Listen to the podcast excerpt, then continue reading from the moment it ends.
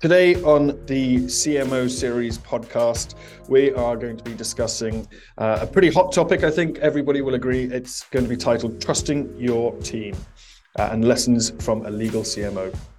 I'm sure you'll all agree that building a strong team is the foundation for success within any department, be, uh, be it in law or in finance, any of the, the different sectors. Building a team and establishing a culture uh, of trust within those teams and across the wider firm is arguably one of the most important roles uh, of any leader, uh, and we're going to specify this down to CMO.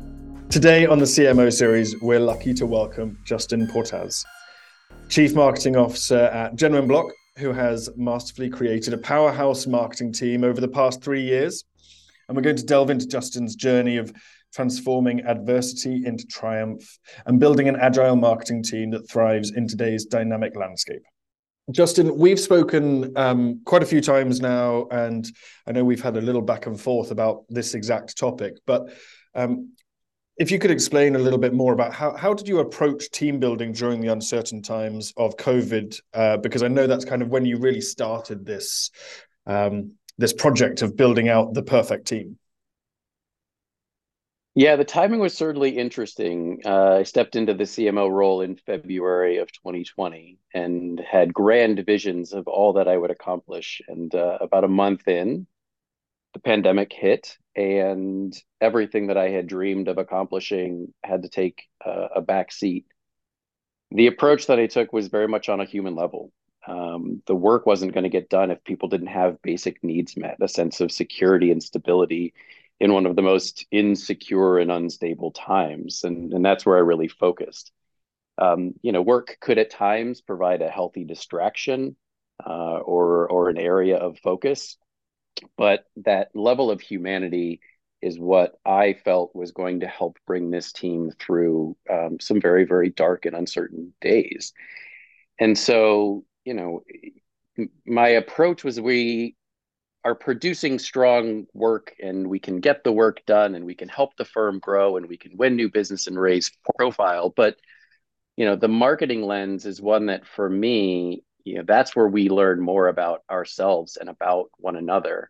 And so um, it was really about how do we approach this team from a level of humanity and care for one another and empathy for the situation that we are all in there was something really powerful, um, sad, but powerful about this global shared experience in that while building a team, it was an incredibly bonding experience because everybody was experiencing it from uh, you know a common issue from their own perspective and we had something to share and we had something you know a common enemy i suppose um, to, to rally around. And so um, it really solidified a level of deep care within this team for one another and a willingness to just shoulder whatever anybody needed at any moment, no questions asked. We became significantly stronger as a unit through those times um, because we opened up and we were vulnerable and we shared our fears and we had daily sessions, daily Zoom sessions for a while uh, you know, we tapered it down to weekly, but we still had those sessions where uh, it wasn't talk about, you know, this pitch or that media opportunity. It was about how are you doing as a human, and what do you need to get through this day, or what does your family need to get through this day, um, and to be able to talk about those things because it was the pandemic on top of, you know, real emphasis on the Black Lives Matter movement and a whole lot of um, cultural insecurities that were happening too and uh, that that human level was really the approach that I took um, because without that foundation the work wasn't going to get done or wasn't going to get done in the right way. And we needed that uh, as the as the platform to create um, what I was empowered to do was was create the best marketing team in the business. And it had to start there.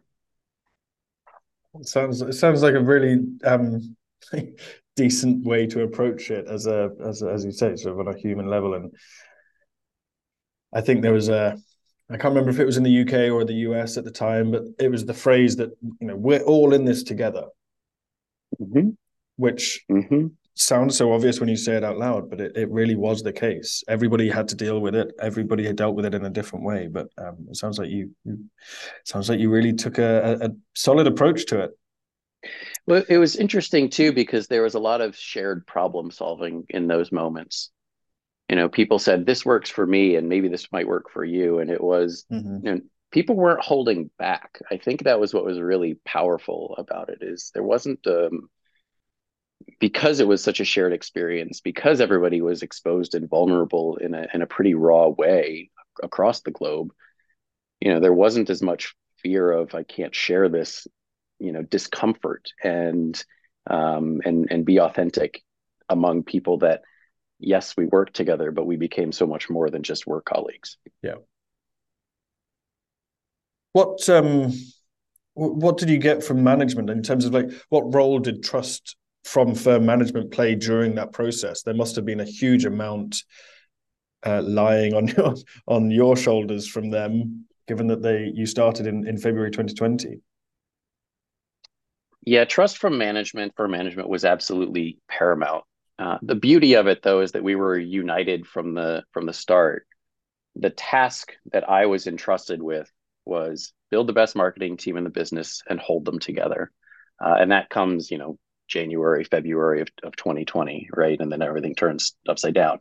Yeah. Um, but we were truly, myself and firm leadership, unified by values and by vision.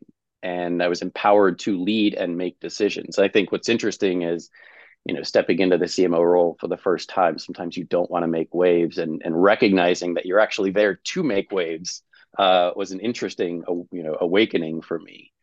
But stepping in at the time of significant change for the firm. So we had new co-managing partners that were brought in um, in or you know, promoted from within in uh, January of that year. A new COO that helped significantly remove barriers and break down the walls and silos that that really impeded some of the progress. Um, and when I went to firm leadership with a vision and said, this is what we need if we're going to be the best in the business and create a really different approach to marketing, client development, strategic branding, you know, digital programs and, and innovative on innovating on new areas, this is what we need. And it was ex- an expanded team for sure. Um, I think we've increased headcount, you know, 10 or 11 people um, in that time. And that doesn't happen uh, without a clear cause and without a clear vision for the need to double down on things like marketing and client development and strategic growth when the world seems to be crumbling. Um, and so, you know, kudos to firm leadership for recognizing that the area to, to cut in a pandemic is not the one that's going to help bring and you know that rebound and that is there to support and sustain. I think we had the upside of, quite frankly, the timeline on business development and, and client pitches uh, you know, went from about three weeks to to three days or sometimes three hours, it seemed, because everybody was just stuck at home. Um, you know, but this is an organization, and, and I'm, I'm proud to be part of this group where, you know, removing people or cutting cutting people was never part of the consideration set um, for how we would navigate through these uncertain times.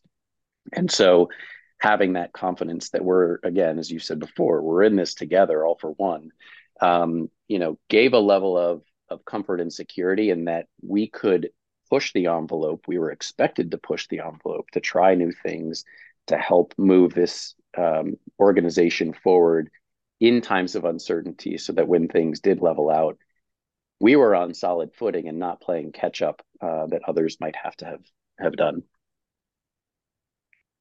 Do you think there was a certain aspect of maybe COVID um, being a good thing in that there was a, a almost like a reset button that happened?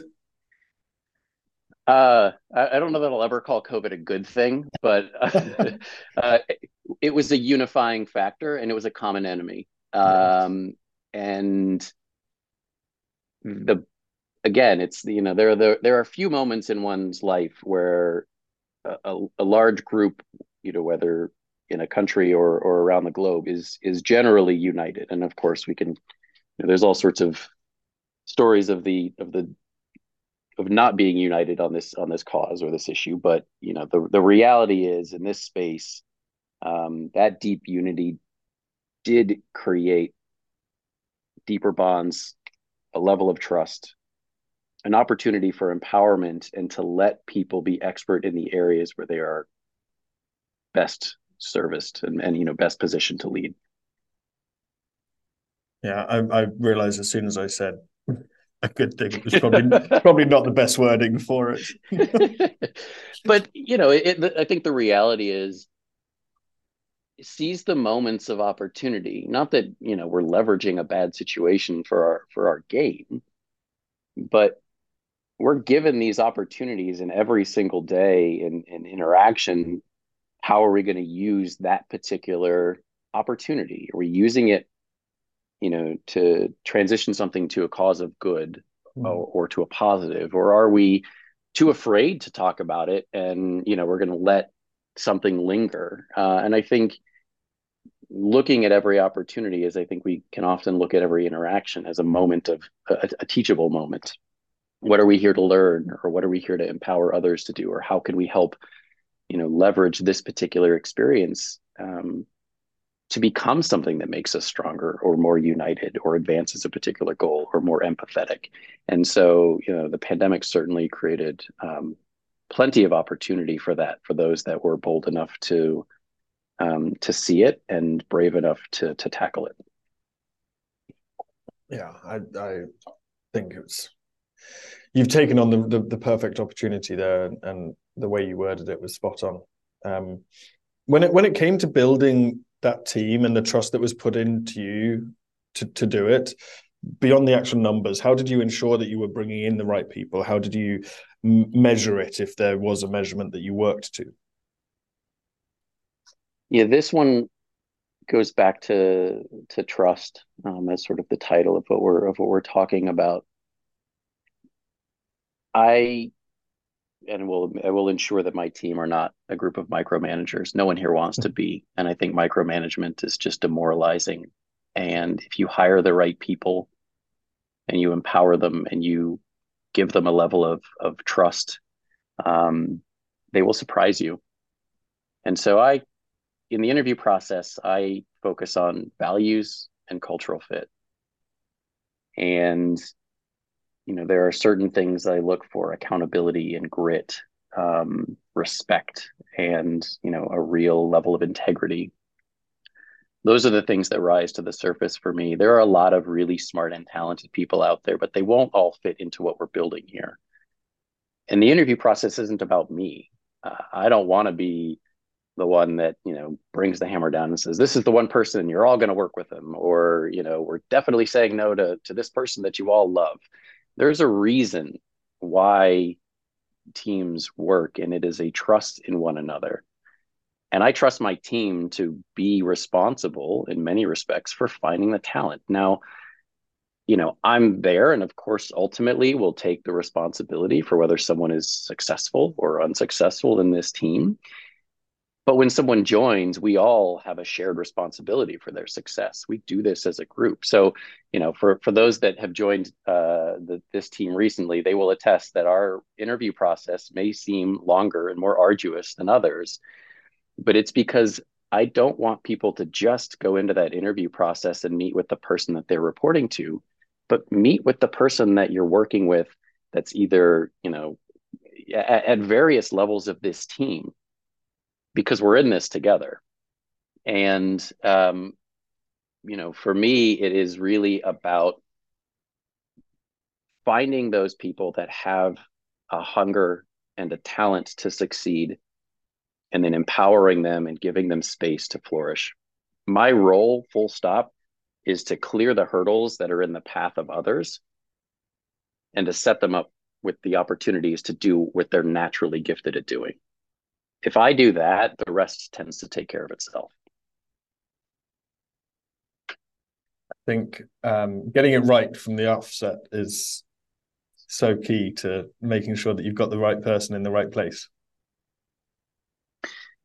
It's true. Um, and, you know, we, not every story is a success story, but, you know, I think back a lot to when failure happens or when someone doesn't pan out or when a process doesn't pan out the way the way you do the way you want it to how do you handle that situation and how do you look at the factors at play? And and oftentimes it's may not be about the person. It may be about the fit or the process or the or the responsibility. You know it's not an indictment on anyone as a at a human level. They just might not be the right fit for that particular role. And so you know going back to a simple level of humanity understanding what people are going through outside of this workspace to me is critically important. Mm-hmm. it's the first thing i look at when a shortcoming happens. It's not oh my gosh i can't believe you messed that up and you're a failure as a person or you know you're you know going to write you up. It's what else is going on? Because no one on this team and i think in our profession we find this often nobody is there to try and screw things up they all want to do their absolute level best. And things get in the way sometimes. We're human. We have to navigate the human part of this first before we uncover and unlock the maximum potential on the business side of things. And sometimes you don't need to do a lot on the human side, but sometimes, again, it goes back to what we dealt with in the pandemic. Ensuring that there is that level of stability um, and real care at the outset allows people to be a lot more successful in their working environment um, and you know think bigger thoughts and come up with creative solutions in ways that will astound you as a leader if they've got that platform or that foundation to to build from and just going back to something I, I, was trying to rack my brain whilst whilst you were answering that that question about micromanagement. I read a book and I can't remember who it was by. That was what I was trying to get to. But if there, there, was a phrase in there that I think micromanagement is uh, unnecessary if you have the correct people in your team. And I, would love to. I mean, if I remember who it was, we'll we'll put it in the, the text to this uh, podcast. And I'm just trying to rack my brain for it, but it hasn't come to me yet.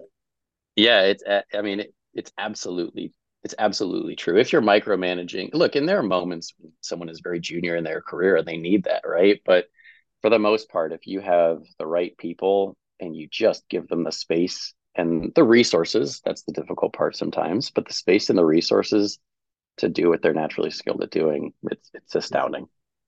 Giving them the opportunity to flourish. Mm-hmm. Absolutely. Um, something we discussed before when I uh, came and visited you in in Chicago um, was about how you foster a collaboration between marketing and other departments and how i think you you said something along the lines of it was key to have full understanding of how marketing could work with the other departments. How did you go about that whilst you were also building this um, team of, of well this bigger team and this better team? So there were a couple of factors at play uh, that that led to this opening up of opportunity across departments uh, one was having a new COO join and breaking down the walls that had historically existed between professional services team. Uh, there, it's led to this real intense uh, collaboration, transparency, direct communication, feedback, or humanity and humility. I think in our collective efforts, because it was recognizing that the right way to succeed depends on a lot of factors that are often outside of our control. And so I find that teams within law firms will often, you know, butt heads or bang their heads against the wall because their priorities are not shared priorities. And how do you understand and advocate effectively as a leadership team with other departments as those co-leaders for an effective change within an organization that allows for maximum success? And there's some selflessness that goes into that to advocate for other groups in lieu of what you might want or need. Because understanding that if you know the finance team gets another pricing person or the IT team gets another person that can do you know a particular skill or you know we we launch a business services team that can take some things off of our plate that ultimately does benefit what the marketing department is trying to accomplish.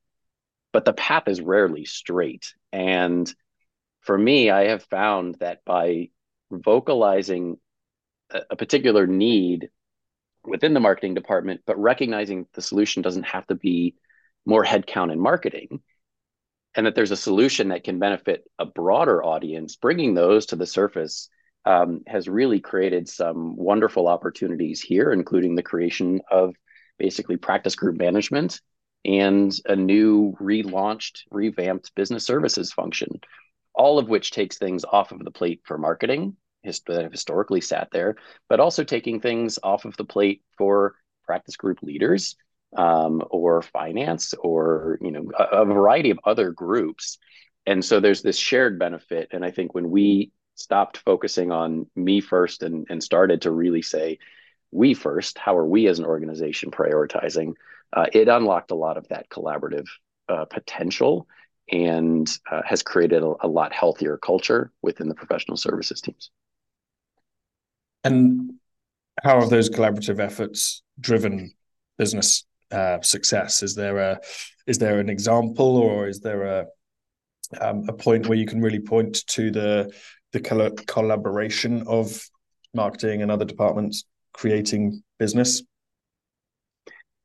Uh, there are plenty of examples. I think the one that is probably most clear cut that ties into what we're doing is a real emphasis um, on on client teams and recognizing in our collaboration with finance just how important the transparency is around being able to tell lawyers a particular story about their client uh, and about the opportunities for improved financial performance uh, that they sometimes may not want to hear or may not have had have had data to do.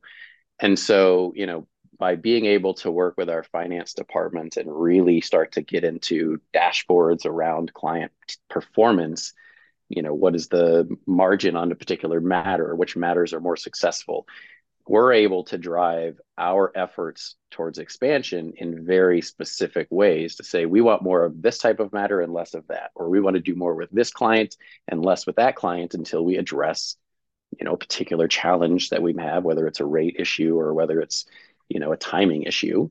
Um, and that will have a material impact on the profitability of the organization. Um, and we're starting you know we're at the at the forefront of that piece of it because it's it just takes time to get the data right uh, and to get dashboards built. But we're removing these barriers around you know behind which i think lawyers may have been able to previously hide um, whether intentional or through no fault of their own. And so uh, the data doesn't lie and we're able to make much more strategic decisions as a result. Yeah there's there's a lot to to um cover as well when it kind of comes to that collaboration as well. I think that's possibly we could go into that in part two of this uh, podcast. Maybe there is yeah, a part two in the horizon for us. happy to. I think that you know the collaboration is key. There's nothing, no no great thing gets done alone in, in my experience. So. I think that's a good message to pass across. Um, there's so much for us to cover, Justin, and I know whenever we've spoken before, we've kind of had chats that could, that could go on for an hour or so. I wanted to kind of see if you had uh, one piece of advice for marketing leaders looking to build trust within their team, and also if you had any advice of to sort of building that perfect team, if you had any key pointers that you could pass on. The first one that I've always leaned on is that it's not about you, it's about them, it's about the team.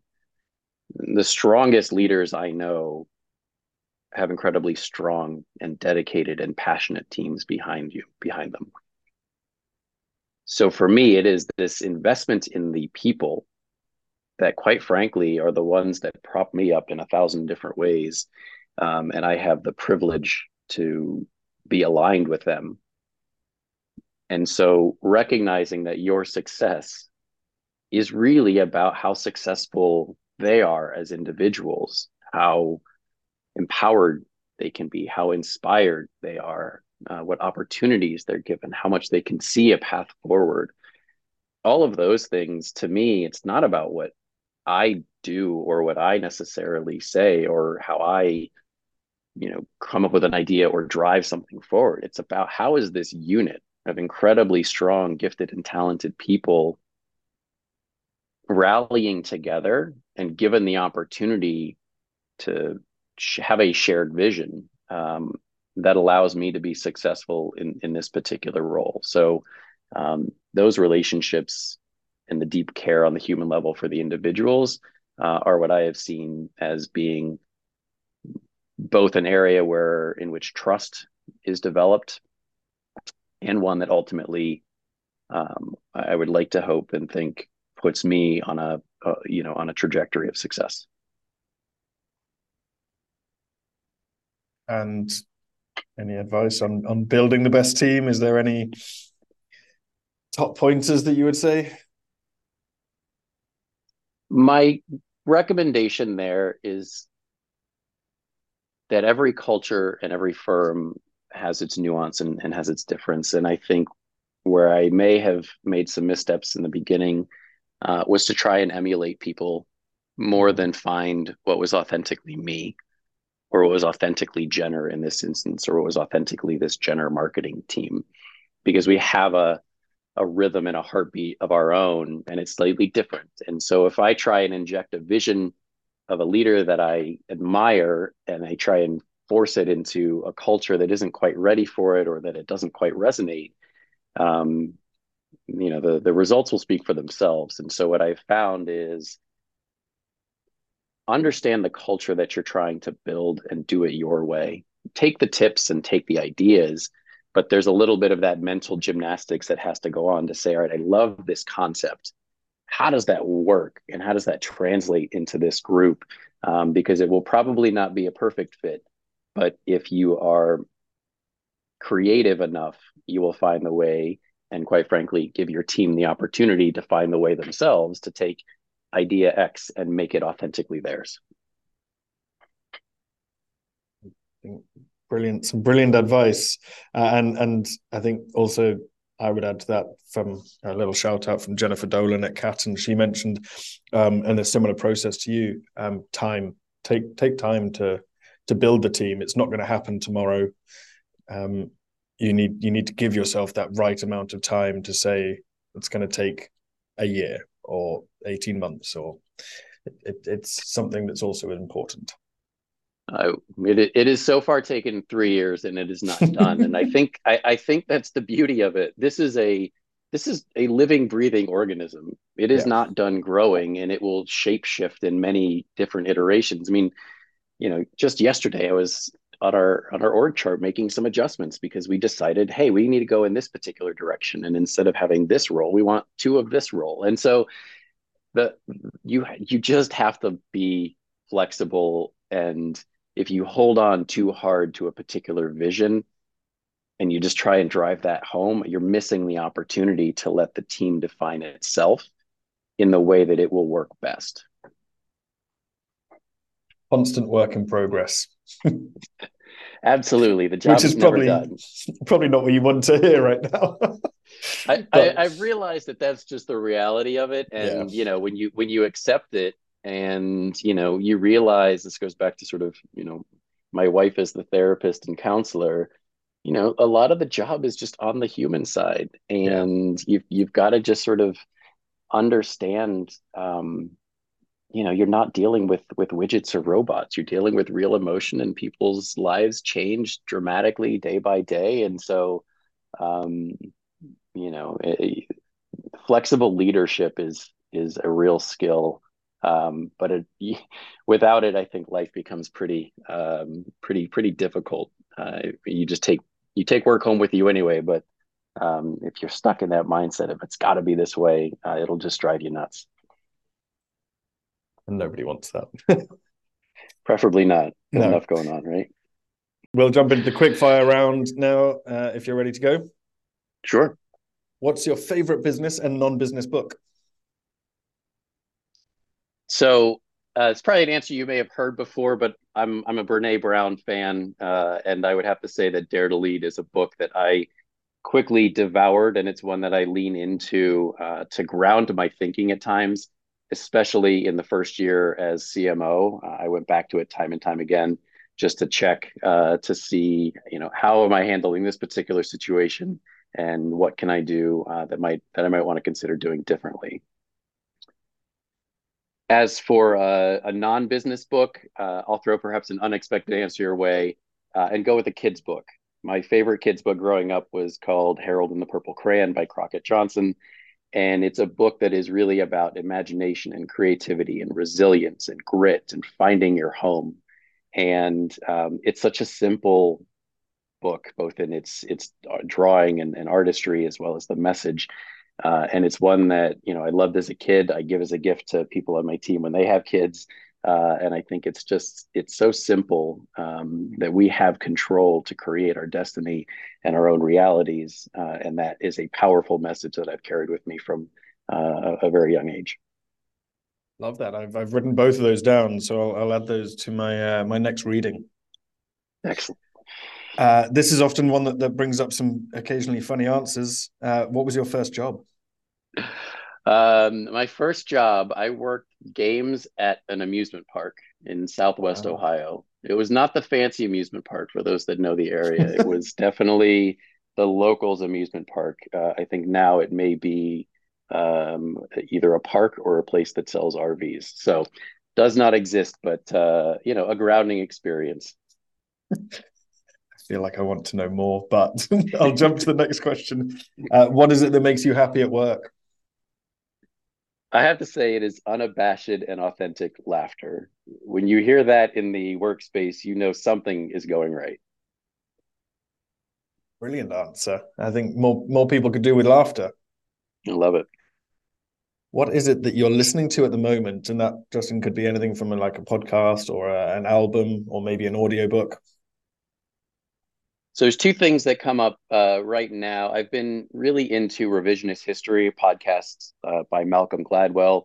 It really digs into understanding things in our past that are often misunderstood or misrepresented, and it's been very illuminating in in how I change perspective on things I might have thought um, about one way or another. And then on the musical front, I'll give you one there as well. Um, I've really gotten into an artist named Andy Grammer. Um, and it's just an injection of positivity into the start of my day. It's often what I what I pop on uh, when I am on the train into into work. Um, just a really powerful, positive, uplifting message, and a person who uh, has a very very giving spirit. Uh, and so that's those are the those are the two. I I know Andy Grammer, and um, I'm going to throw one back at you in that case and say you should you should listen to Austin Brown. Uh, he has been called the the new Andy Grammer. Ooh, excellent! There I'll add it to the list. Spotify is is listening. Perfect. Um, I'm also really intrigued to hear this answer because I know you've lived in a few different places over your life. But where is your favorite place to visit and why? That is that's a tough one, uh, but the the answer that comes to me right away, I, I have to say it's Spain. Um, and yes, I, I, did live there for a couple of years. My dad was born there. I have some family there. To me, it, it feels like home. Uh, in a couple of days, I'll be dreaming in Spanish and and just right back into uh, that culture and that life, which is uh, has a very special place in my heart. Brilliant answer. I, I wasn't sure which one you or where you were going to say, but I love Spain too. I give you multiple answers. I, I uh, my happy my happy place is a window seat on an airplane. So uh, and and off to some new adventure. Sounds pretty good to me. Justin, it, has been uh, fantastic to have this chat with you. Um, there's a lot of takeaways. I'm sure our listeners have been nodding as they've been hearing some of your responses, and, and I'm sure that a lot of them will be taking away some some great insights there as well. Thank you so much for coming on the podcast and for sharing this with us. Uh, and as I said, there's there's probably a part two somewhere in the future. Uh, with, with further information and we can dig deeper into. But thanks so much for coming. Well, thank you, Ed, uh, to you and the entire Passle team. It's been a, a privilege and a pleasure. Absolutely. We'll speak soon, Justin. Thank you. Thank you.